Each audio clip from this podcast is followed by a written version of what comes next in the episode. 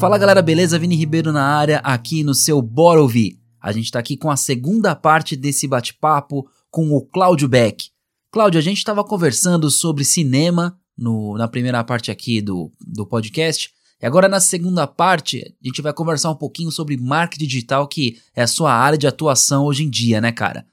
Fazendo um link com o que a gente estava conversando sobre cinema, conta pra gente a influência no marketing digital que o Festival de Cannes que rolou em 2019 pode trazer para o mundo do marketing, cara? Conta um pouquinho pra gente das coisas que aconteceram por lá. Cara, eu acho que assim, as coisas estão muito conectadas uhum. hoje em dia. Cada vez mais está se diminuindo ou se perdendo as barreiras, as paredes que existem entre uma coisa e outra.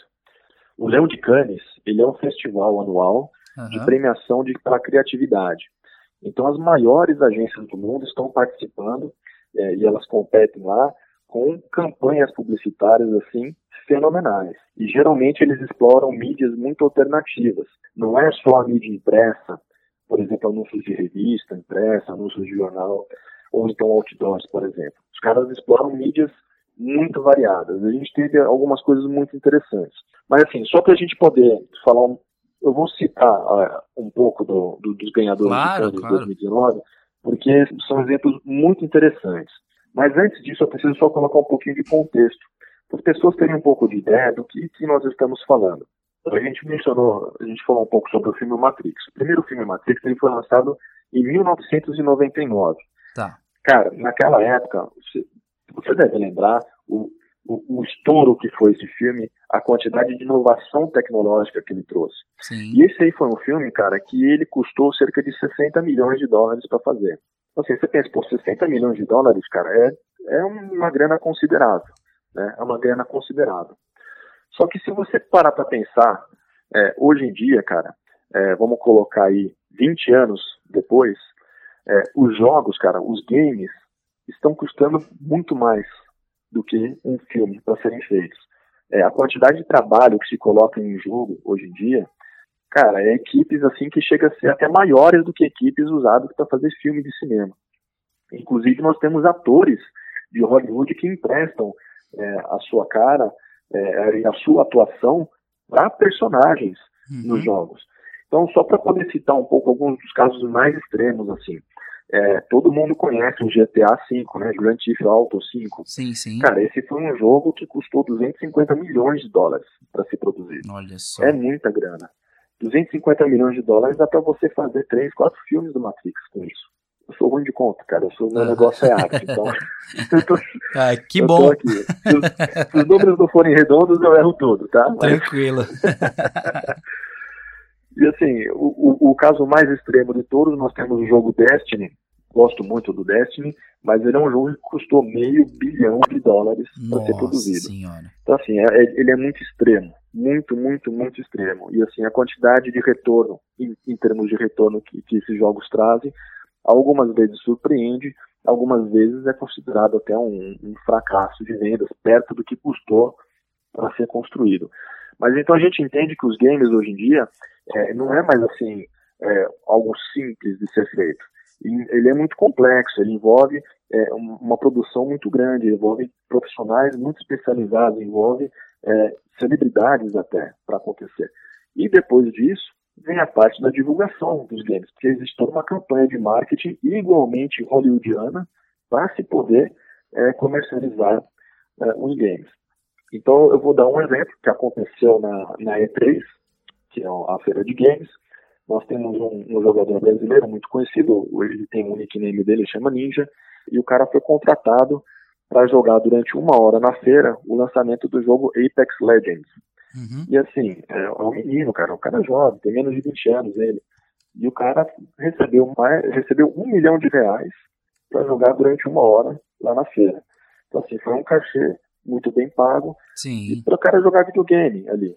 Então, assim, tem que encarar o, os games hoje em dia como algo muito sério. Move a economia, né, os games.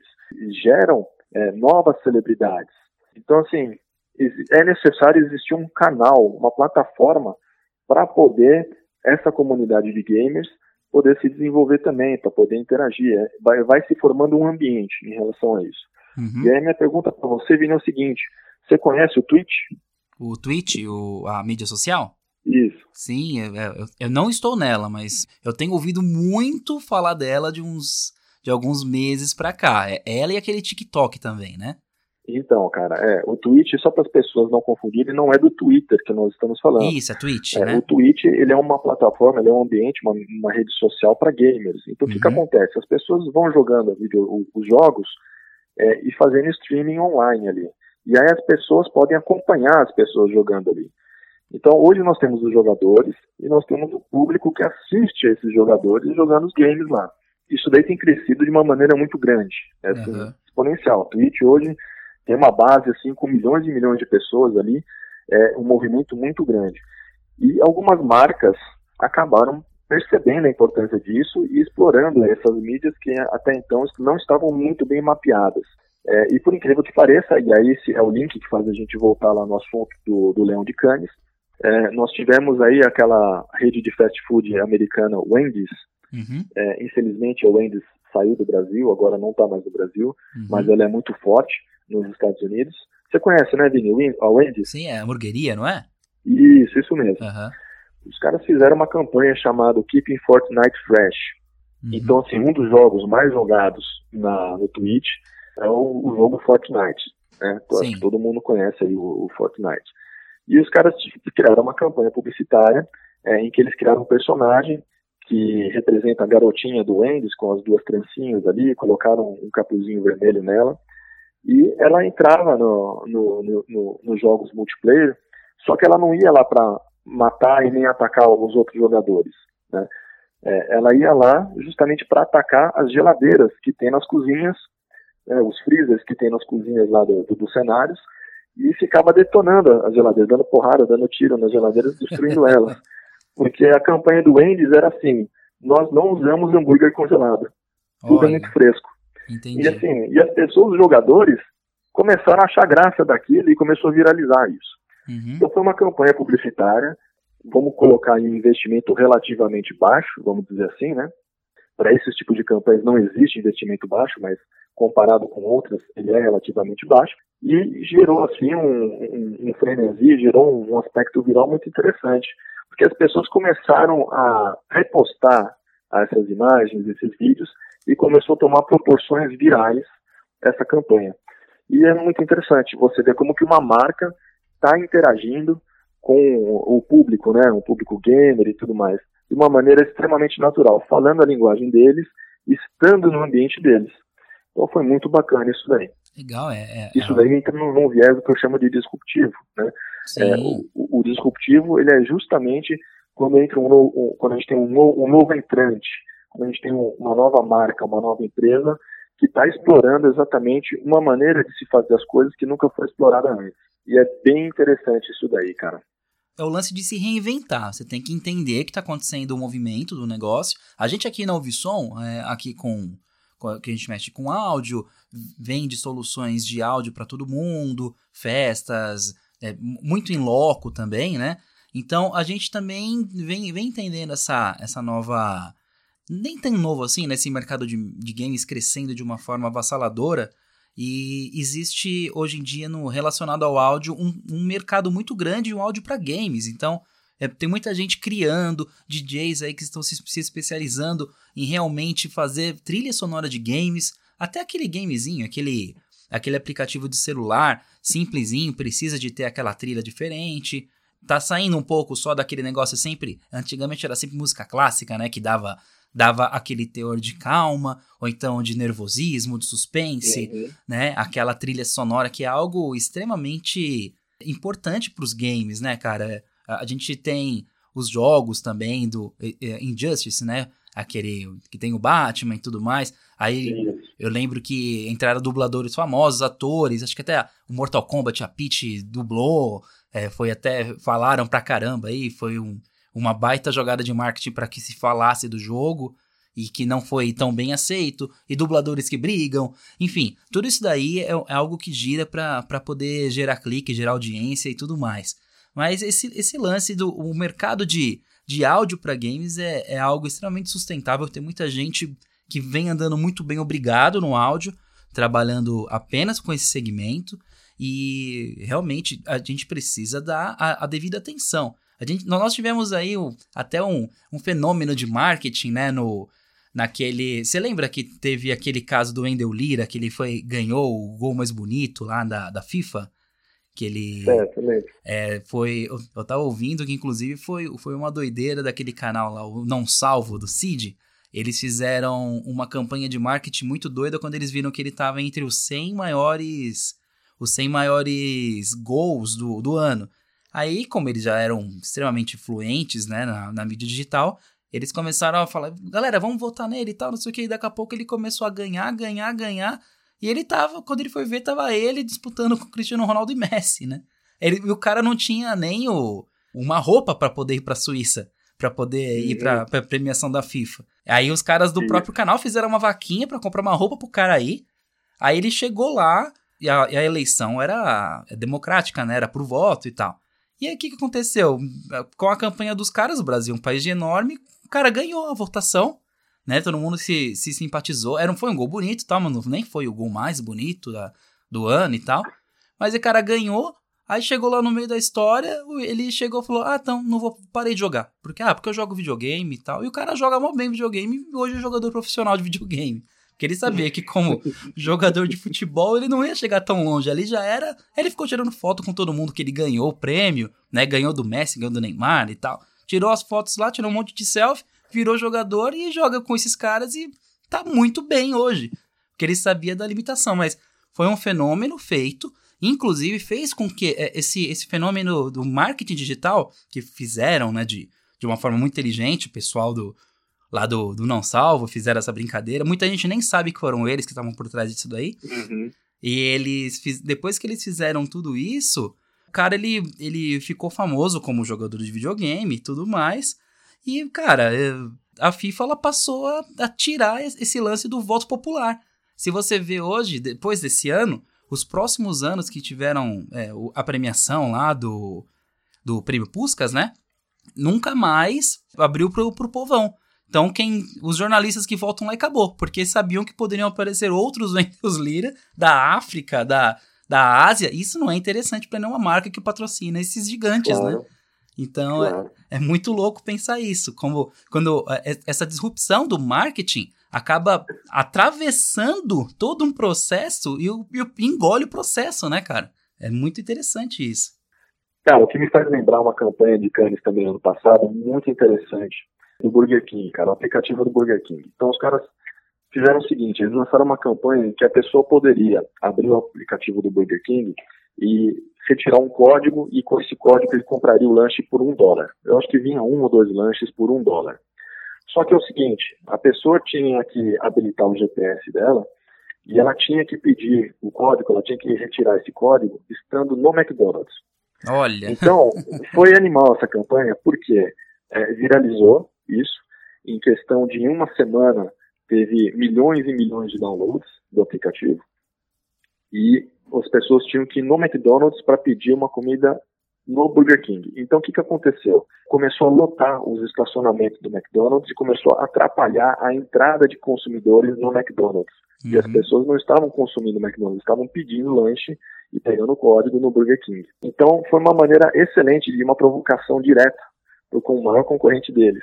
Então, literalmente, os caras atravessaram o McDonald's uhum. e impediram a entrada de vários consumidores lá dentro, atrapalhando a vida dos caras. Então, assim, foi uma campanha sensacional e acabou levando o, o Leão de Canes justamente nessa categoria de aplicativo. Para, pa, pa, pa. Cara, que. E o mais impressionante, legal. os caras em uma semana conseguiram fazer, bater a marca de milhões de downloads. Então, o objetivo era justamente esse, né? E aí, para você ver como que o marketing digital realmente influencia e atravessa o digital e vai parar na vida real e como isso muda a vida das pessoas, né? É verdade, porque não adianta a gente tá, hoje em dia a gente tem mais celulares no Brasil do que pessoas, né? A gente precisa entender que que a gente tem que estar tá dentro do digital. Tem até uma propagandinha que a hora que tá toda vez que eu dou um play no vídeo no YouTube tá entrando. Eu acho que é do Wix, eu acho que, que é, acho que é uma plataforminha que faz sites assim bem basiquinhos para quem quer fazer montar um blog, né? E eles falam assim, é, a, a, sua empresa está no está na internet? Então onde ela está, né? Se a pessoa você responder não, onde que ela está se ela não está na internet? Isso é algo que a gente precisa tomar muito cuidado, porque nós estamos sempre na internet, a nossa cara está lá. A gente tem que ter cuidado como empreendedores, o que fala em rede social, se tem que pensar três vezes num post que você vai colocar se isso realmente vai ser algo favorável para você ou não, se vai te trazer, se pode trazer alguma complicação, às vezes até legal, né, Cláudio? Então, essa educação digital, ela tá tá vindo com muita força, principalmente nesse período que a gente está vivendo agora, né? A gente está vivendo esse período de quarentena, de confinamento do Covid-19, a gente está tendo essa, essa proximidade maior com a internet, com o digital, e a gente tem que tomar muito cuidado com isso para poder viver de uma forma sustentável nesse novo mundo, né, cara? Exatamente, Vini. Hoje em dia, mais da metade dos acessos aos sites eles são feitos via smartphone. Então, uhum. isso daí teve um, um, um report do ano passado, é, é um dos reportes mais famosos que tem, chama Mary Meeker Report. É, ela é uma socialite americana e ela investe a grana dela para fazer pesquisas anuais para demonstrar para que lado e, e, qual o caminho que a internet está tomando. Né? E, e, assim, a, a comunidade que está é, antenada com esse lance do, do marketing digital está tá acompanhando esses reports que ela apresenta. E foi muito interessante os números que ela trouxe. Pela primeira vez na história, no, no ano passado, em 2019, o americano, em média, passou mais tempo olhando a tela de um celular do que olhando a tela de uma televisão. Uhum. E por um padrão médio americano, isso é uma grande ruptura na cultura deles, né? Então, isso quer dizer muita coisa a ponto de dizer hoje em dia que vale mais a pena, baseado nesses dados, vale mais a pena você anunciar numa campanha online para smartphone do que você anunciar numa campanha para televisão, Sim, por exemplo. Exato. E isso é um, também um grande divisor de águas. Né? É, a maior parte dos acessos hoje em dia aos sites são feitos por celular, já passou dos 54%, 55%, é, é tudo feito via smartphone. Então você tem um site hoje em dia que seja tão bonito quanto ou melhor no celular do que no notebook, do que no desktop, é uma obrigação para qualquer empresa que queira se comportar na internet. Né? Eu, eu, li uma vez uma frase e eu costumo dizer, repetir essa frase porque eu acho ela muito boa. Uhum. As pessoas precisam ter uma vitrine muito bonita na maior avenida do mundo, que é a internet. A vitrine justamente seria um site. Né? Perfeito, perfeito. É, então eu gosto muito de, de, de mencionar isso daí. Tem a ver com o meu trabalho, é o que eu tenho para oferecer e eu acho que ele é muito condizente, muito, é, muito real, muito verdadeiro com o que nós estamos passando hoje. Né? A gente tem que entender que o, é o, o novo, o novo é o digital, o, o digital ele veio para corromper essa, essa, essa ideia tradicional de publicidade, de propaganda. Pô, a gente tem um presidente que venceu por causa disso, um fenômeno dentro da internet. Tem um exemplo maior do que esse, cara. Pô, é né? Excelente esse exemplo, maravilhoso. Né? Cara, o, vai falar o quê? O cara, ele, ele, o cara conseguiu vencer sem participar de nenhum debate e ainda e sem praticamente ir em quase nenhuma televisão, só pela internet. Isso aí é uma prova de que tem tá todo mundo lá. E, e não só ele, o Trump também, né? Também utilizou muito dessa dessa ferramenta, né? Então isso aí é um fenômeno global. Não, não, eu não tenho conhecimento se mais presidentes pelo mundo, mas provavelmente também deve ter tido outros casos, não só de presidentes, como sei lá, é, governadores, prefeitos pelo mundo todo. Eu conheço vereadores de Guarulhos que venceram, que são, são é, o cara ele posta dessa forma também e trabalha desse jeito. E principalmente em lugares que não tem mídia, por exemplo, quem está em Guarulhos só assiste a, a, televisão de São Paulo, né? E, e outras cidades a mesma coisa. E, a, e se esses caras não se virarem na internet, eles estão mortos, né? Então, é, é, cara, é bem isso mesmo. Isso é uma prova de que o Brasil não tá tão, não tá tão distante. A, a gente tá com, vem acompanhando, né, Cláudio? Você acha que o Brasil ele, ele tá correndo atrás de outros mercados relacionados a marketing? A gente tá acompanhando? Como, como que tá? Porque você já teve experiência fora do Brasil também. Conta um pouquinho pra gente para fazer um paralelo disso daí, Cláudio. Cara, eu, eu tive algumas experiências, né? Tive a, a, grata oportunidade de fazer alguns trabalhos fora do Brasil também. Uhum. É, eu tive a chance de conversar com profissionais fora do Brasil. E a minha, a minha busca, na verdade, era tentar entender o quão atrasado o Brasil está ou estava em relação ao, ao americano, em relação aos americanos e ou em relação aos europeus também. E assim, cara, para minha surpresa, é, o Brasil ele está muito bem representado, cara, na publicidade, tanto a tradicional quanto a publicidade digital. O Brasil está muito bem representado. Nós temos excelentes profissionais, excelentes agências que não ficam devendo em nada, cara, em nada para a publicidade internacional. Nós temos pessoas que são verdadeiras autoridades no assunto, que ajudam a ditar e direcionar é, a publicidade no Brasil e no mundo, né? Uhum. E achei, achei muito interessante poder conversar no mesmo nível com essas pessoas que estão fora do Brasil. Historicamente, o Brasil sempre esteve com, com uma certa força nesse lado da criatividade, da, da criação, da publicidade. A gente vê Washington Olivetos extremamente conceituado fora do Brasil também, trabalhos fora, conversas fora, né, Cláudio? E, enfim, não, não, nós estamos alinhados, mas também, historicamente também, é algo que a gente que a gente já tinha no nosso DNA, né, Cláudio? Esse lance da criação da publicidade, né? Sempre tivemos, cara. Desde, desde os dos tempos é, um pouco mais antigos, a gente tem grandes nomes que, é, que se eternizaram né, no, no ramo da publicidade. Enfim, comerciais também, cara, que, que marcaram. Não só aqui no Brasil, como fora também. E, e, me fala uma coisa, na sua opinião, entre as mídias sociais que, que nós temos aí no mercado, ou alguma outra futura que de repente eu nem, nem tenho conhecimento, mas algo que, que você estando dentro do, desse mercado já, já tem o norte, em médio prazo, qual, é, qual é a tendência desse mercado, cara, que, que deve seguir, além da Twitch, que você já comentou, desse lado de games, que é novidade para muita gente também. Tem alguma dica aí para o pessoal já, já ficar antenado? Olha, até pouco tempo atrás, eu lembro que o Mark Zuckerberg, fundador do Facebook, ele fez uma festa muito grande para comemorar um bilhão de usuários no Facebook. Então, uhum. fizeram essa comemoração, foi, foi uma marca histórica. E eu lembro de uma frase que ele disse que um bilhão de usuários é muito mais pessoas do que alguns países juntos. E é incrível mesmo como o cara conseguiu reunir dentro da plataforma dele, é uma plataforma que tem de tudo. Uhum. Inclusive agora está sendo lançado a Libra, que é a, moeda do Facebook, a criptomoeda do, do Facebook. O cara conseguiu reunir ali uma quantidade enorme de pessoas dentro dessa plataforma. Então, eu lembro que foi feita uma festa e tudo mais. É, hoje em dia, em 2020, a, o Facebook tem aproximadamente 2 bilhões e meio de usuários registrados lá. Em contrapartida, lembra que você falou do TikTok né, um pouco antes na nossa conversa? O TikTok é uma plataforma que vai completar quatro anos de existência. Foi lançado em 2016.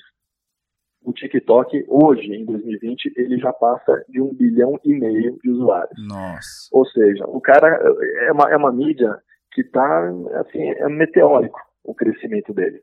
Ating, já atingiu, a, a, passou da marca de um bilhão de usuários, que foi um super motivo de comemoração para o Facebook na época, e os caras estão, assim, engolindo todo mundo que está vindo no caminho. Então, é, essas outras mídias sociais precisam tomar cuidado com o crescimento dessa daí. Uhum. É, na minha opinião, eu vou falar um pouco da minha opinião. Eu sou claro. um pouco, eu sou um pouco crítico demais em relação às mídias sociais. Entendo a utilidade que elas têm, mas eu acho que em alguns momentos elas agem de, de uma maneira um pouco negativa, influenciando negativamente na vida das pessoas. O Facebook, eu, eu encaro o Facebook um ótimo canal para publicidade. É excelente quando a gente vai trabalhar o B2C, que seria o Business to Customer. Quando você tem um cliente final lá, eu acho um excelente canal para se trabalhar publicidade. Ah. Mas, ao mesmo tempo, eu acho que lá é um palco para discussão e defesa de ideologias políticas, é um palco para discussão de, de, minorias étnicas e raciais. Eu acho que as pessoas elas entram no Facebook para criticar, para fazerem comentários agressivos. Eu acho que existe um, uma certa falta de respeito que acontece no geral com as pessoas ali, porque por ser uma plataforma muito aberta, foi se perdendo um pouco o critério e o nível de qualidade com que as discussões acontecem lá dentro. Então é muito fácil se perder o respeito lá dentro do Facebook. Certo. Um tanto educacional e muito agressivo. Por outro lado, a gente tem o LinkedIn. O LinkedIn ele é uma plataforma de mídia social focado para profissionais. Então, ela é uma plataforma basicamente B2C, excelente para divulgação B, 2 b que seria o business to business. Uhum. É, também acho uma plataforma excelente para se trabalhar com campanhas publicitárias. Ele é hoje a, a mídia mais cara em mídias sociais, mas extremamente fun funciona com uma eficiência muito grande. Gosto muito de lá. Mas também, às vezes, me passa uma sensação quando eu entro lá no LinkedIn, converso com algumas pessoas, mas o que eu acabo vendo lá eu acabo saindo triste depois de lá, achando que eu não sou um profissional à altura do que eu estou vendo acontecendo lá. Então existe um pouco de soberba acontecendo lá. Isso é verdade. É, o nível dos profissionais que estão lá, invariavelmente você acaba se comparando com esses profissionais e você acaba se colocando para baixo, porque, pô, eu não tenho metade dos diplomas que o pessoal tem lá, eu não consigo conversar metade das conversas que o pessoal discute lá. Então, assim, acaba, acaba machucando um pouco você se comparar demais com as outras pessoas que estão lá e isso acaba acontecendo. Já por outro lado, também acontecendo mais ou menos nesse mesmo viés, a gente tem o Instagram. Cara, Instagram, quanta gente não acessa o Instagram, mas ele no, no, final das contas, no final do dia, a pessoa sai do Instagram com uma sensaçãozinha de depressão, cara. Porque você olha as fotos, você olha as pessoas que estão ali, você olha é, os ambientes, os cenários, os produtos que estão sendo mostrados lá, e não tem como você não comparar com a sua realidade. É muita felicidade, Aí você compara né? com o que você tem, você compara com o seu corpo, você compara é. com o seu ambiente, a sua casa, o seu cenário onde você está, com os seus produtos que você tem, e não é aquilo que está sendo mostrado lá. Então você invariavelmente acaba comparando, mesmo que você não fale nada com ninguém, mas bate aquela sensaçãozinha de tristeza dentro de você. Então são mídias sociais que elas são ótimas para fazer venda, excelente para fazer venda, mas as pessoas precisam tomar cuidado da maneira como elas usam. E eu, eu falei todo esse contexto, uhum. do meu ponto de vista, porque eu quero falar que o TikTok está crescendo de uma maneira meteórica, porque o TikTok está se comportando como um ambiente 100% para fun, né, diversão. Então, uhum. Então, não, não existe discussão política lá, é, não existe comparação. É, ali as pessoas fazem coisas para se divertirem, para passar o tempo. É, é, um ambiente, vamos dizer assim, um pouco mais infantil. O, inclusive o público que acessa também é um público mais infantil que acessa lá. Claro, existem os perigos, como em toda mídia social existem os perigos. É, existem influenciadores no TikTok que incentivam o suicídio, que incentivam o uso de droga, uhum. práticas é, agressivas tem brincadeiras, né, os pranks, que são as pegadinhas, mas tem pegadinhas que são pegadinhas agressivas e que podem machucar. E os caras colocam isso como sendo algo interessante, algo legal. Tem as pessoas que seguem, que consomem aquilo lá, como em qualquer outra mídia. Mas, na maioria dos casos, na, na grande parte, o TikTok tem se provado ser uma plataforma divertida para o pessoal usar. E é isso que as pessoas estão buscando. Essa sensação negativa que elas sentem nas outras mídias, elas não estão sentindo no TikTok. E é por isso que essa mídia está crescendo tanto e as marcas ainda não estão sabendo explorar, porque não foi mapeado como explorar muito bem o TikTok ainda. Então tem muitas marcas que estão experimentando, estão fase experimental de, de anúncios lá. E assim, eu acredito que se você tem uma marca e gostaria de tentar algo extremamente diferente, vale a pena você tentar ser o primeiro em alguma coisa, mesmo que não dê muito certo. Mas o título de você ser o primeiro é uma coisa que ninguém consegue te tirar. Então, o TikTok, para mim, é uma mídia que está começando a ganhar um volume muito grande e pode ser que seja interessante para ser explorada pelas marcas aí. Legal, é porque realmente o primeiro é o, é o cara, é o, é o, disruptivo, é o cara que chega lá, o primeiro cara que investiu em, em, em moedas virtuais, ele tá me muito melhor do que quem quer fazer isso agora. O, o Zuckerberg um dia foi disruptivo, até no filme dele ele retrata muito bem isso, né? Falando é, mostrando como é que foi feito, foi dentro de uma faculdade, né? Pelo segundo a história do filme, que ele que ele acabou fazendo uma comunidade, o negócio foi crescendo e virou esse monstro que é hoje, né? E, e também o Twitter também, né? O Twitter, o Twitter e o Facebook eles estão num paralelo muito chato, digamos assim. É, é muita discussão, é, é muito hater, é muita briga. Um famoso fala um negócio, aí vem 300 comentários xingando o cara. Aí daqui a pouco o cara que xinga no, no dentro do comentário. Aí tem os subcomentários, né? É o comentário do comentário. Aí fica, aí fica o comentário do comentário brigando. E isso daí, no final das contas, tá dando é audiência pro cara que fez o comentário e faz com que ele fique mais engajado dentro do negócio. É uma coisa muito louca e, e é tudo muito premeditado. E a galera não percebe e acha que a manipulação vem da TV aberta, mas na verdade está sendo manipulada ali. É, é, muito louco isso, né, Cláudio? É muito interessante. Inclusive, tem essa parte dos comentários aí. Em alguns casos, os comentários são mais interessantes do que ah, o, é? o, o, assunto em si. Uhum. É, é, muito, a gente, eu vejo muito isso no YouTube. A gente pega os vídeos que tem lá milhões de visualizações. Uhum. Eu vou direto nos comentários para ver o comentário mais bem notado. Geralmente é uma tirada, uma sacada genial cara, que nem o, o, melhor publicitário não conseguiria pensar nisso. É excelente. É, e é sempre de brasileiro, né? Se você vê.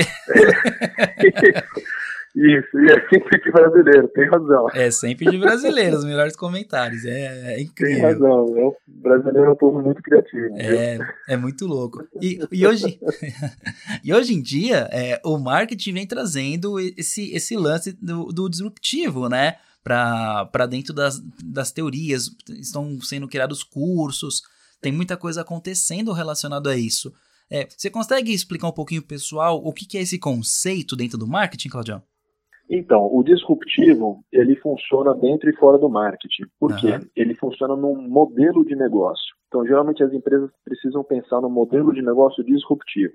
Para poder tentar explicar o que, que significaria o disruptivo, é só você pensar da seguinte maneira. Imagina que você tem uma empresa e você vende um determinado produto. Agora, a minha pergunta é: você está pronto para o seu concorrente oferecer o mesmo produto que você tem, só que de graça?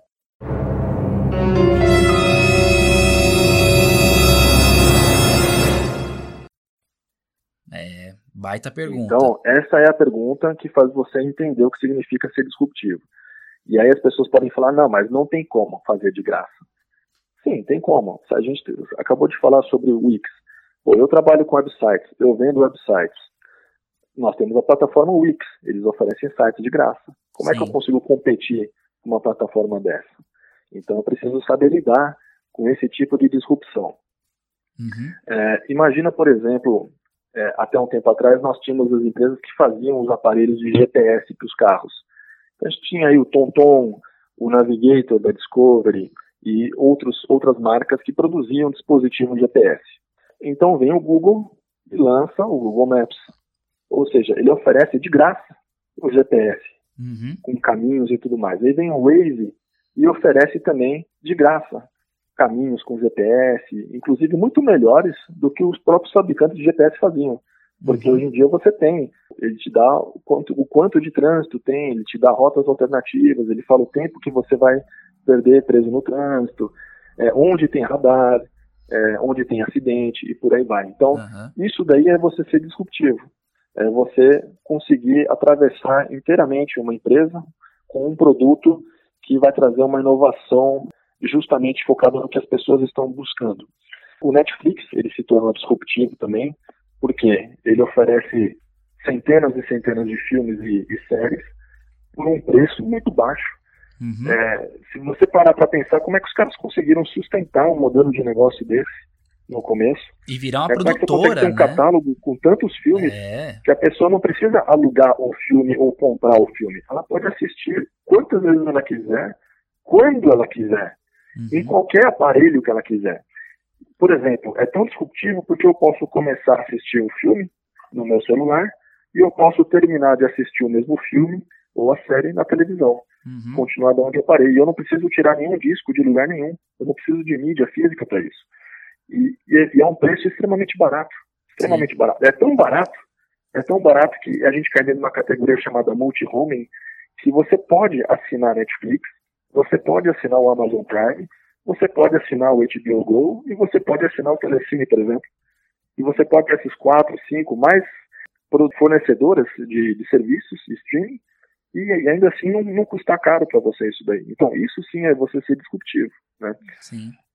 Aproveitando o gancho, falando da Netflix também, é, a Netflix ela tem um modelo de negócio disruptivo e ela tem também produções disruptivas. Por exemplo, você deve conhecer, claro, as, as pessoas que estão nos ouvindo devem conhecer aquela série Stranger Things. Esse, essa série Stranger Things, ela foi a primeira série criada, inicialmente criada por uma inteligência artificial. Uhum. É, então não foi uma ideia que surgiu dos seres humanos.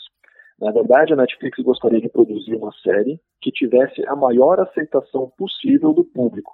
Então eles usaram os dados de visualização dos filmes e uma inteligência artificial populou esses dados e categorizou esses dados e chegou numa, chegaram numa conclusão de que a maior parte do público que consome Netflix, eles gostam de temática anos 80, eles gostam de temática com alienígenas, é, eles gostam de temática do tipo Lost, alguma coisa nesse sentido, e gostariam de ter uma heroína mulher. Então, hum, tá. com base nesses dados, a Netflix contratou é, os produtores e tudo mais e desenvolveu-se um roteiro baseado em cima dessa inteligência artificial, reunindo todos os elementos mais populares do público que consome Netflix.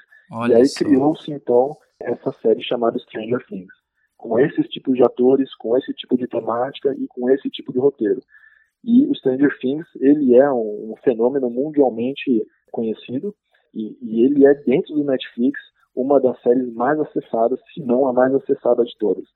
E assim, e criou-se uma base de fãs tão grande que as pessoas esperam todos os anos que lança a, a temporada nova. Né? Uhum. Tanto é que os atores que fazem lá a, a menina e os meninos que, que, que, fazem lá os personagens, eles são extremamente bem pagos, extremamente bem pagos, assim, com cachês assim milionários, estratosféricos para o papel que eles estão desempenhando lá. Então, assim, nasceu através de uma inteligência artificial, ou seja, é uma, uma, uma, um approach disruptivo em cima disso, e já, já criaram algo preparado para o sucesso.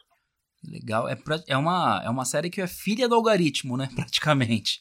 Exatamente. Né? exatamente. É Agora imagina uma aplicação dessa se não fosse feita para música, por exemplo, que é a sua área. Uhum. É, imagina se uma inteligência artificial não conseguiria produzir um tipo de música que agradasse a maior parte das pessoas, como não sairia algo desse gênero, né? É verdade. E, e é o desafio que os músicos hoje têm.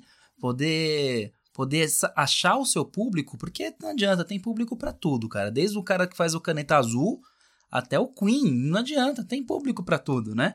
E o é, desafio, é, é né? E o desafio do músico é ele ele estar no ouvido de quem interessa e Assim como todo negócio, como todo empresário também quer que seus produtos e serviços também esteja. Mas é algo que é, é, é difícil, porque é, a comunicação é uma linguagem, a música é uma linguagem, o, o designer é uma linguagem. Às vezes você sabe, é como você aprender a falar inglês. Beleza, você aprendeu inglês. Se você vier pro. É, voltar pro Brasil, vamos supor, e você chega no lugar, então eu falo inglês, tá, mas você fala inglês e você faz o quê? Qual é a sua especialização? Não, não, eu falo inglês, eu quero ser diretor aqui do, do Bradesco. Não, cara. Você não. Você tem que ter outras coisas também. Essa é só uma ferramenta, né? Então, né? É difícil. Da, algumas pessoas não têm tanta facilidade. Tem, é uma porrada de gente que vai fazer intercâmbio, vai e volta. Tá, e aí? Ah, mas não quero fazer faculdade, não que eu fiz intercâmbio. Putz, hum, deixa eu te explicar uma coisa. Você tem que uma coisa complementa a outra, não adianta, né? Senão você vai ser, sei lá, é, não consegue nem ser atendente de hotel, porque você tem que ter pelo menos o turismo, né, na bagagem. Então, é, é, é muito louco isso, né, Cláudia? É, é isso. E, e eu, eu acho que também um exemplo bem legal, sei me corrija se eu estiver errado, é o WhatsApp, né? Porque eu, eu sempre me pergunto como é que o WhatsApp lucra, porque oferece um serviço digital, quebrou completamente, assim, boa parte da fatia financeira de, de várias operadoras de, de celular e a ponto das operadoras passarem a fazer planos onde o WhatsApp ele não cobra o pacote de dados é um fenômeno muito louco e, e também é do Facebook, não é? Eu não sei se ele foi comprado, se ele já foi feito por eles. É muito louco, né, Cláudio? É, o WhatsApp ele foi comprado pelo Facebook e realmente ele também foi uma mídia disruptiva entrou com força total, caiu no gosto, principalmente dos brasileiros. Uhum. E realmente você consegue falar com qualquer pessoa. Hoje em dia, é, é, ele se tornou tão importante que hoje em dia nos cartões de visitas e nos anúncios, é, as pessoas colocam o telefone e o WhatsApp. Não é para atender via celular, é para atendimento uhum. via WhatsApp mesmo. Exato. É. Tem negócios que inclusive funcionam à base de WhatsApp. Tem pizzarias que você pede pizza pelo WhatsApp. Você não precisa entrar no iFood e nem nada, para não pagar a taxa ou o comissionamento desses aplicativos. Uhum. Você pode fazer o pedido direto lá pelo WhatsApp e culturalmente se tornou muito bem aceito né, pelo brasileiro. Então as pessoas acham muito mais fácil hoje em dia, principalmente essa geração mais nova, eles acham muito mais fácil falar pelo WhatsApp do que falar por telefone e do que falar pessoalmente. Então foi se tornando cada vez mais distante né, a, a proximidade das pessoas versus a facilidade de comunicação. Hoje em dia, quando a gente quer telefonar para alguém, a gente manda uma mensagem no WhatsApp perguntando: posso te ligar? Olha que coisa. Verdade, olha como ficou na né? É muito, é muito louco você parar para pensar nisso, porque, putz, eu não vou ligar porque eu posso incomodar. Gente, o, o telefonar virou, virou você ir na casa de uma pessoa sem ser convidado, né? É uma coisa muito, muito doida, né, Cláudio? É, e pode reparar, Vini, que as pessoas estão desaprendendo a falar uma com as outras, por é. telefone e pessoalmente. É, as pessoas passam muito mais tempo falando no WhatsApp do que pessoalmente. Inclusive casais. Você pode perceber casais você vai no restaurante, quer dizer, hoje em dia não dá para ir por causa da quarentena, mas é, se você vai no restaurante e tudo mais, você percebe, metade do tempo as pessoas estão no celular, geralmente no WhatsApp, conversando com outras pessoas e não com aquela que está sentada à sua frente. É incrível isso aí. Uhum, é verdade, é verdade. Eu acho que boa parte da conversão, né? A conversão, aquilo que é fazer realmente a pessoa que está interessada no, no serviço de alguém, no produto de alguém, realmente converter aquilo em uma venda para é, a empresa, para o publicitário, para quem, quem quer que seja o canal de comunicação, isso daí com certeza é, é o maior desafio. Fazer o cara chamar no WhatsApp e falar: Oi, eu quero saber sobre o seu serviço. E acho que esse aí é um dos maiores, dos maiores desafios, né, cara? Alcançar esse cliente dentro da mídia que ele está habituado a conversar, né? É, acho que essa aqui é a dificuldade, né, Cláudio? É, então, e aí é, justamente as mídias sociais entram como uma ótima estratégia dentro desse, desse meio. Porque assim, engana-se as pessoas que acham que as mídias sociais, o foco delas é vendas. Não é vendas.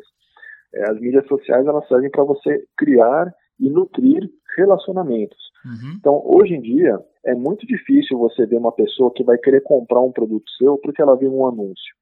Eu vou dar um exemplo a pessoa está folhando uma revista e vê um anúncio. É muito difícil a pessoa olhar aquele anúncio e querer comprar o produto que está sendo ofertado lá. Hoje em dia, a, as pessoas elas estão preferindo criar, elas preferem comprar de marcas que defendem, que defendam os mesmos valores que uhum. ela tem como valores pessoais. E é por isso que é muito importante as marcas hoje em dia se posicionarem nas mídias sociais. Por quê? Vamos supor, teve uma campanha que a o Boticário fez que eu não gostei, porque eu me senti agredido da maneira como eles falaram. Uhum. Eles lançaram uma campanha que começava, o título dizia assim: Homens, precisamos conversar. E aí tinha um, um textão que falava sobre o, o, machismo, a violência contra a mulher e tudo mais. Então, assim, eles, esse anúncio veio parar para mim na minha timeline no, no Facebook. Eu vi esse anúncio como se tivesse sido direcionado para mim. É claro que é, o algoritmo que eles usaram, eles, eles usaram como target, como público-alvo, é, homens na idade de, sei lá, de 30 a 40 anos e mais alguns outros fatores, e aí o meu perfil acabou ficando lá no meio de, desse monte de gente, e aí um anúncio desse apareceu para mim. Uhum. Então, assim, é importante as marcas se posicionarem, só que tem que tomar cuidado. Eu me senti ofendido com esse tipo de anúncio, tanto é que hoje eu não defendo mais e até se possível, eu falaria mal da marca para as outras pessoas, uhum. por causa de um anúncio que foi mal direcionado e veio parar para mim.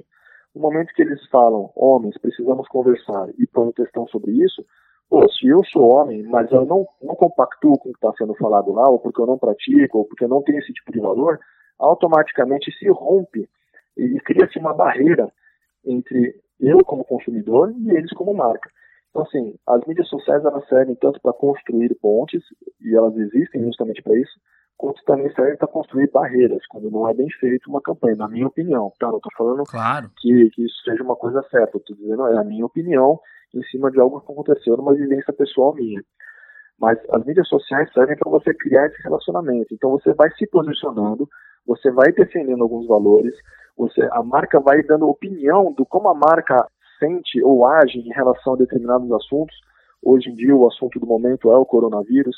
Então, se a sua empresa está preocupada com isso, se ela está tendo algum plano de contingência, se ela está favorecendo o home office, se ela está fornecendo máscaras, é, se ela compactua ou não com o que o governo faz ou deixa de fazer, a sua marca vai se posicionando. E aí você vai tendo uma base de pessoas que compartilham dos mesmos valores. E isso vai gerando fãs. E esses fãs são essas pessoas que vão se converter em possíveis consumidores e compradores da sua marca, do seu produto. Só que a grande vantagem qual que é? Vai chegar um momento que você vai parar de fazer os anúncios e você vai continuar com a sua base de fãs e eles vão continuar defendendo a sua marca sem você ter que pagar por isso. Uhum. Então, esse é o grande lance de você usar as mídias sociais. Então, não adianta você querer usar as mídias sociais para você comprar de bate-pronto de imediato. Você precisa primeiro nutrir e criar essa base de relacionamento com as pessoas. E aí sim a conversão vai acontecendo.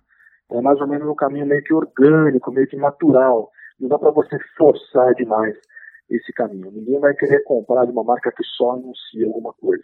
Eles vão querer comprar de uma marca que, além de anunciar, também fala ou traz informação relevante e original sobre determinados assuntos. E aí o WhatsApp acaba entrando nesse meio também.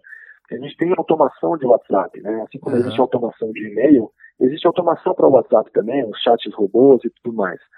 Então é bem interessante. É, uma, é, um, é um facilitador para se fazer a venda, mas antes de você fazer a venda pelo WhatsApp, você precisa trilhar esse caminho, né? ele é anterior a isso, justamente para criar e gerar o relacionamento. É, eu acho que fora do ambiente corporativo, o WhatsApp, ele, ele deu um tapa na cara do e-mail pessoal, né? Praticamente. É, é como é o que o e-mail fez com a carta, né? Lá atrás, muitos anos atrás. É, é isso. Todo mundo acaba afunilando dentro dessa plataforma. Ainda acho que os Estados Unidos foi um pouquinho mais um pouquinho mais reticente com o WhatsApp porque eles já utilizavam muito SMS, né? Mas acho que até hoje eles já se renderam ao WhatsApp também, né, Cláudio? Não tem como. Ah, é verdade. É, é verdade. É. O SMS a gente soa meio invasivo, né, hoje em dia. É, exato. Tudo isso é muito invasivo. O WhatsApp não, o WhatsApp ficou legal para todo mundo, né? É, é, muito, é muito interessante esse, esse desenho que a publicidade dá pra gente, né? Dá pra, pra, pra algumas marcas, né? É bem interessante para pensar nisso. Uh, e, e, e no, no, meio de tudo isso, Claudio, toda essa experiência, toda a sua bagagem, tudo que você já fez, você consegue apontar o, o, seu case de sucesso que você guarda aí na sua memória, no coração, aí que você fala, putz, esse trabalho foi bem feito, consegue compartilhar com o pessoal? Teve, teve um trabalho que eu, eu, tive muito próximo e basicamente foi o, o trabalho mais importante que eu fiz uhum. em 2015, 2016, 2017 foi uma época em que o Brasil estava passando por uma crise econômica muito forte, mais uma crise, né? Uhum. Era o final do, do, governo da Dilma e era o governo do, do Temer, então é, as empresas elas estavam passando por muita dificuldade, estava bem difícil o cenário brasileiro, bem difícil mesmo. Eu tive, eu tenho um, um cliente muito interessante que presta serviços de segurança, limpeza, estacionamento e até mesmo de alimentação corporativa. Então, eles prestam é, uma terceirização de serviços. É, e o ramo de serviços estava altamente penalizado. Né? Então, assim, foi uma época em que a gente viu os concorrentes, muitos concorrentes fechando as portas. Inclusive, tínhamos o caso de uma empresa muito grande, os caras tinham 27 mil funcionários, cara e, pô, decretando falência, porque os caras não estavam conseguindo manter é, a empresa desse porte, desse nível. O trabalho que eu vinha fazendo com os caras foi um trabalho muito interessante, teve uma abertura muito grande, eles aceitaram topar o desafio para algo novo, uhum. a gente fez um rebrand da marca, posicionando a marca de uma maneira mais moderna, de uma maneira mais leve, saindo daquele viés tradicional de empresa de segurança que coloca é, águia, que coloca. É, águia, é, é verdade. Leão, e que coloca aquelas cores pesadas, que é o preto e tudo mais. Uhum. A gente saiu dessa linha, fomos, partimos para uma outra linha, é, criamos todo um material altamente moderno, que falava uma linguagem mais leve e tudo mais. E assim, enquanto as outras empresas estavam ou estagnadas ou tendo prejuízo, nessa empresa que eu estava ajudando eles, estava trabalhando com eles, é, Claro que não foi fruto só do meu trabalho, mas de um conjunto de pessoas. Nós conseguimos aí um crescimento médio de 30% ao ano. Então, eu julgo isso como uma grande vitória, cara, porque você está nadando contra a correnteza, é, com uhum. todas as dificuldades e adversidades possíveis, e mesmo assim você conseguir emplacar um bom trabalho e que ainda gere lucro, cara, é excelente isso daí. Achei que foi, foi um case muito interessante muito difícil, exigiu sacrifícios de todas as partes, verdadeiros sacrifícios. É, teve uma vez uma postagem até que eu coloquei no LinkedIn, que quando a gente dá o suor e o sangue, literalmente, para a empresa, é, a gente mostra o quanto que a gente gosta de, do trabalho que a gente faz. Eu fui muito criticado por algumas pessoas com uma mentalidade um pouco mais fechadas, realmente é, criticando esse tipo de atitude, falando que a gente trabalha só para o empresário, que quem tem lucro é o empresário, que o empregado fica com a menor parte e tudo mais. Uhum. Mas não era esse o ponto que eu queria dizer. É. Queria dizer que trabalhos marcantes exigem atitudes marcantes. Então você precisa sair do comum, do trivial, se você quiser emplacar alguma coisa realmente diferente. E, cara, eu tenho isso como um, um exemplo de conquista e de triunfo para mim mesmo. A gente tem que entender, quando a gente é funcionário de alguém, que o nosso chefe, ele, ele é o nosso cliente. Não existe ninguém que não tenha chefe, ninguém que não tenha cliente. A todo momento, uma hora o nosso filho é nosso cliente, uma hora a nossa esposa é nossa cliente, nossa mãe, e nós somos clientes dos outros também. É esse lance da empatia que a gente pode trazer da vida pessoal e, e levar para profissional e para levar de uma forma mais leve, né, Cláudio? E você dando empenho, você se esforçando por alguém, esse alguém vai te recompensar. Pode não recompensar agora, mas depois vai recompensar, ou outro vai te recompensar vendo o esforço que você deu para esse primeiro. Enfim, é, eu acho que eu acho que o caminho é esse mesmo, Cláudio. Muito legal é, ver esse seu comentário e ainda mais o desafio de trabalhar dentro de uma empresa que faz parte de um nicho tão conservador, né? Porque o pessoal de segurança é, é muito fechado naquilo, é 4x4 e acabou, né? Não é verdade, Cláudio? É, culturalmente, culturalmente eles agem assim, né? É, cara. É, exatamente, mas como eu falei, cara, isso daí só deu certo porque teve uma diretoria que teve cabeça aberta, uhum. partiu deles algumas das ideias também para a gente poder seguir nesse, nesse caminho. E, cara, é um conjunto de fatores que acaba colaborando. Mas, como eu te falei, exige sacrifício de todos e de todos os lados, cara. Não tem, assim, sucesso que venha de maneira imediata e que uhum. venha de maneira fácil. E quando eu falo fácil, eu uhum. coloco entre aspas. Né? É, o fácil que eu quero dizer, sim, ele pode ser fácil, o sucesso, mas é, exige um esforço da pessoa. Né? Esse esforço ele pode ser um esforço intelectual, pode ser um esforço criativo, pode ser um esforço físico, pode ser um esforço financeiro. No meu caso, foram todos combinados, então. É, imagino. então, por isso que eu tenho como uma vitória pessoal. Claro, não tenha dúvida, não tenha dúvida. Parabéns mesmo, legal, cara. Esse Muito foi o cliente que mais te deu trabalho? Ou você teve mais algum outro cliente que, que te deu muito trabalho e que você entendeu, nossa, esse cara tá querendo o impossível, não dá para fazer e você conseguiu reverter? Tem, ou então alguma, alguma história muito doida, tem alguma coisa pra você contar aí pro pessoal? Cara, o bom de se trabalhar em marketing é que o impossível é uma palavra que a gente não tem no dicionário tudo é possível. O que dita o que é possível ou não se fazer em marketing é o dinheiro. Então, assim, a, a parte boa é justamente essa. A gente uhum. às vezes pode pedir coisas que são extremamente fora da curva, e são estratosféricas, né, mirando realmente nas estrelas. Cara, consigo entregar. Apresenta um plano, apresenta as ideias, é, apresenta um caminho para se fazer e apresenta um preço junto para isso. E aí o próprio cliente vendo o preço disso, ou ele topa ou ele não topa é, arriscar. E aí vai da coragem que o cliente tem e da ambição que ele tem, o, o quão ele quer bater de frente com os concorrentes, o quanto ele quer crescer ou não. Então, dentro do marketing é relativamente seguro se trabalhar com essas coisas mais impossíveis, vamos dizer assim. Uhum. Porque tudo, na verdade, é ditado pelo valor de investimento que vai ter. Quem, você pega um, um, um case, igual eu falei para vocês, é do Burger King contra o McDonald's pô, os caras vão bater de frente com a maior rede de, de fast food do mundo. Pô, legal, vamos bater de frente com eles. Tudo bem, mas vai custar X milhões de dólares. Hum, é, então, claro. se a pessoa quer, tá ótimo, tá valendo. Se a pessoa não, não quer ou não tem o dinheiro, ela mesma vai se privar disso daí. Uhum. Então, é uma questão que parte muito mais da própria diretoria da empresa do que realmente minha ou da, ou da equipe de marketing que esteja trabalhando, né? Sim, é verdade o McDonald's e o, e o Burger King, eles têm uma história, né, de, de confronto. Teve, teve aquela propaganda que eles fizeram, é, não sei se você lembra também, o Burger King passou o palhaço de costas na fila do Burger King, lembra disso daí, cara? É, né, sensacional. Isso foi o jeito que eles, eles é chegaram. Provocação, é uma provocação é, sadia, né? É... E é interessante que a cultura do McDonald's, culturalmente, a política da empresa, a maneira deles trabalharem, eles não, eles não revidam né, os ataques. É eles ficam, eles ficam na deles. Por quê? O McDonald's tem uma cultura de ser o líder no segmento. Então, eles ditam o caminho a serem seguidos. Uhum. E o Burger King mais ou menos aceitou ser o segundo lugar, uhum. o, seu, o segundo colocado né, nessa guerra, mas ele faz isso sempre provocando, sempre dando uma cutucada forte no McDonald's. Sim. E é interessante isso daí. Assim como a Pepsi é, é mais também, ou menos né? similar com o que acontece com a Coca-Cola e com a é, Pepsi. Né? Todo mundo falar. sabe que a Coca-Cola é o líder do mercado. E a Pepsi já aceitou que ela é a segunda colocada e ela está uhum. bem lá. Exato. Ela não vai, ela não precisa se esforçar para ser o primeiro lugar. Estando uhum. em segundo lugar, já é bom o suficiente para os objetivos que a marca tem. Né? Uhum. Eu, eu, também vou dar uma recomendação de um filme que fala sobre marcas, que se chama Idiocracy. Esse Idiocracy ele é um filme de 2006. Uhum. Ele é uma comédia meio, meio sci-fi, meio futurista. E eles tratam de com um, um tema muito sério, muito profundo, mas de uma maneira um comédia, assim. É a história de um cara que ele, ele aceita ser parte de um experimento de hibernação.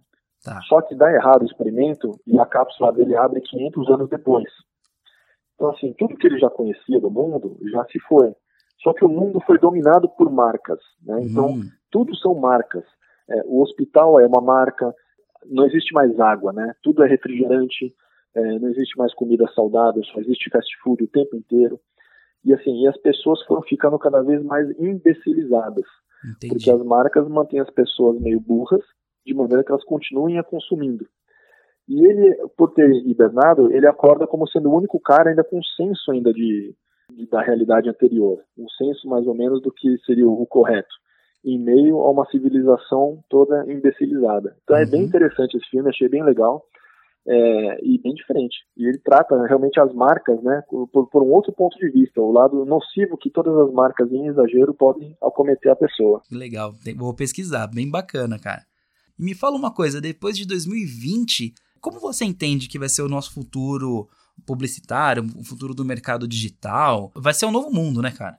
Cara, eu acho que as coisas estão ficando cada vez mais conectadas. Uhum. É, eu vejo, eu vejo que a publicidade é, vai seguir mais ou menos nesse caminho. Ainda não está bem assim, mas eu acredito que em breve estará.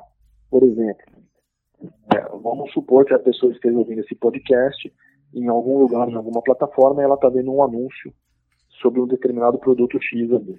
Uhum. É, a pessoa sai e ela vai navegar nas mídias sociais e o produto X vai acompanhando ela e com algum tipo de inteligência artificial, algum tipo de machine learning, é, esse, essa marca X vai aprendendo que a pessoa gostou de ouvir o nosso podcast, gostou de ouvir outros podcasts sobre assunto X uhum. e também está acessando sites ou canais que falam sobre outro tipo de assunto. Então, essa marca ela vai preparar um anúncio só para esse tipo de pessoa, que vai ser diferente do anúncio que vai ser mostrado para mim, que vai ser mostrado para você, porque ele vai falar uma linguagem exata, exatamente o que eu quero gostaria de ouvir. E aí depois esse anúncio de repente poderia continuar aparecendo para mim no momento que eu estiver jogando meu, meu game, por exemplo. Estou jogando meu jogo, meu videogame e dentro da fase, dentro do cenário do, do personagem onde eu estou jogando videogame, tem esse anúncio lá dentro, conversando na mesma linguagem é, feita só para mim. Uhum. Então eu acho que os anúncios vão se tornando cada vez mais inteligentes a, a partir desse machine learning, eles vão se tornando cada vez mais conectados ao ponto de quando eu sentar para dirigir o meu carro, o anúncio vai estar dentro do carro junto comigo em algum lugar, em algum dispositivo de alguma forma, é, me lembrando de repente às vezes é um restaurante, alguma coisa, me lembrando que está na hora do almoço, que eu estou com fome e que hoje a promoção do dia é a promoção XYZ. E olha que interessante, o restaurante mais próximo já está aqui no seu mapa, já pus para você. Então eu acho que vai chegar num ponto que a publicidade vai estar tá desse jeito, invasiva dessa forma e tão sedutora, porque ela, a função do marketing é você tornar o produto irresistível para as pessoas a ponto de você não precisar vender eles, porque as pessoas vão querer comprar sozinho. O bom marketing faz isso, torna sedutor né, o produto ou o serviço. Então eu acho que a maneira mais sedutora é quando o, o anúncio consegue conversar na linguagem que eu sou mais aberto a entender. Então eu acho que os anúncios vão aparecer em filmes, provavelmente os filmes não necessariamente vão ser fechados e renderizados como são hoje, mas vão ter anúncios dinâmicos. Você tá, então você assiste o filme duas, três vezes, o anúncio que aparece lá nunca é o mesmo, por exemplo. É, eu acho que na própria música pode acontecer esse tipo de coisa também. Então eu acredito que o futuro, o futuro da publicidade está focado no estar conectado, 100% online é, e 100% disponível o tempo todo e 100% customizado. Eu acredito que as pessoas hoje em dia não aceitam mais coisas que não são customizadas para elas. As pessoas gostam de trocar foto, de perfil, as pessoas gostam de colocar a cor que elas querem, elas querem é, organizar assim, as informações do jeito que elas querem, organizar o álbum do jeito que elas querem, os vídeos do jeito que quer. Enfim, eu acho que os anúncios vão acabar de alguma maneira se adaptando a esse tipo de realidade e se tornando customizados a esse ponto. Todo mundo gosta de, de entender que é único, que é exclusivo, é, é esse tipo de experiência que o, a, o pessoal que está no mercado de serviços tem que entender e tem que mostrar para a pessoa que não é só um serviço, é uma experiência. Sempre é sempre legal. esse conceito, né? Pô, e é isso aí, Claudião. Putz, foi muito legal esse papo e com isso a gente encerra aqui o nosso Bora Ouvir. É, tem algumas, alguma coisa que você gostaria de falar que a gente acabou não tocando no assunto, Claudio? Cara, eu acredito que existe muito pra gente conversar ainda. Uhum. Talvez em outras oportunidades a gente aborde outros temas. Falar sobre o disruptivo nunca vai ter fim. É verdade. Tá sempre coisas novas acontecendo, né? O cenário tá sempre mudando. Filosofia que existe por detrás de tudo isso que nós estamos falando é bem interessante desmembrar. E, cara, só tenho a agradecer pela oportunidade de conversar contigo, de ter uma, um, um público que esteja ouvindo isso daí. Espero ter contribuído, nem que seja com uma vírgula sequer, mas espero ter contribuído Não, com alguma ideia, é, alguma opinião que seja válida. É, claro, nem sempre nós vamos concordar em tudo que está sendo falado, isso é natural, faz uhum. parte. O, o que é mais importante é que a gente tenha bons insights e novas ideias para os nossos negócios, para a nossa vida e para tornar tudo mais prazeroso e mais agradável. É isso mesmo. Muito obrigado pela presença, muito obrigado pelo seu tempo valioso aí, por ter conversado com a agradeço, gente. E é isso aí. Bora ouvir, gente. Obrigado, até mais. Valeu, tchau, tchau.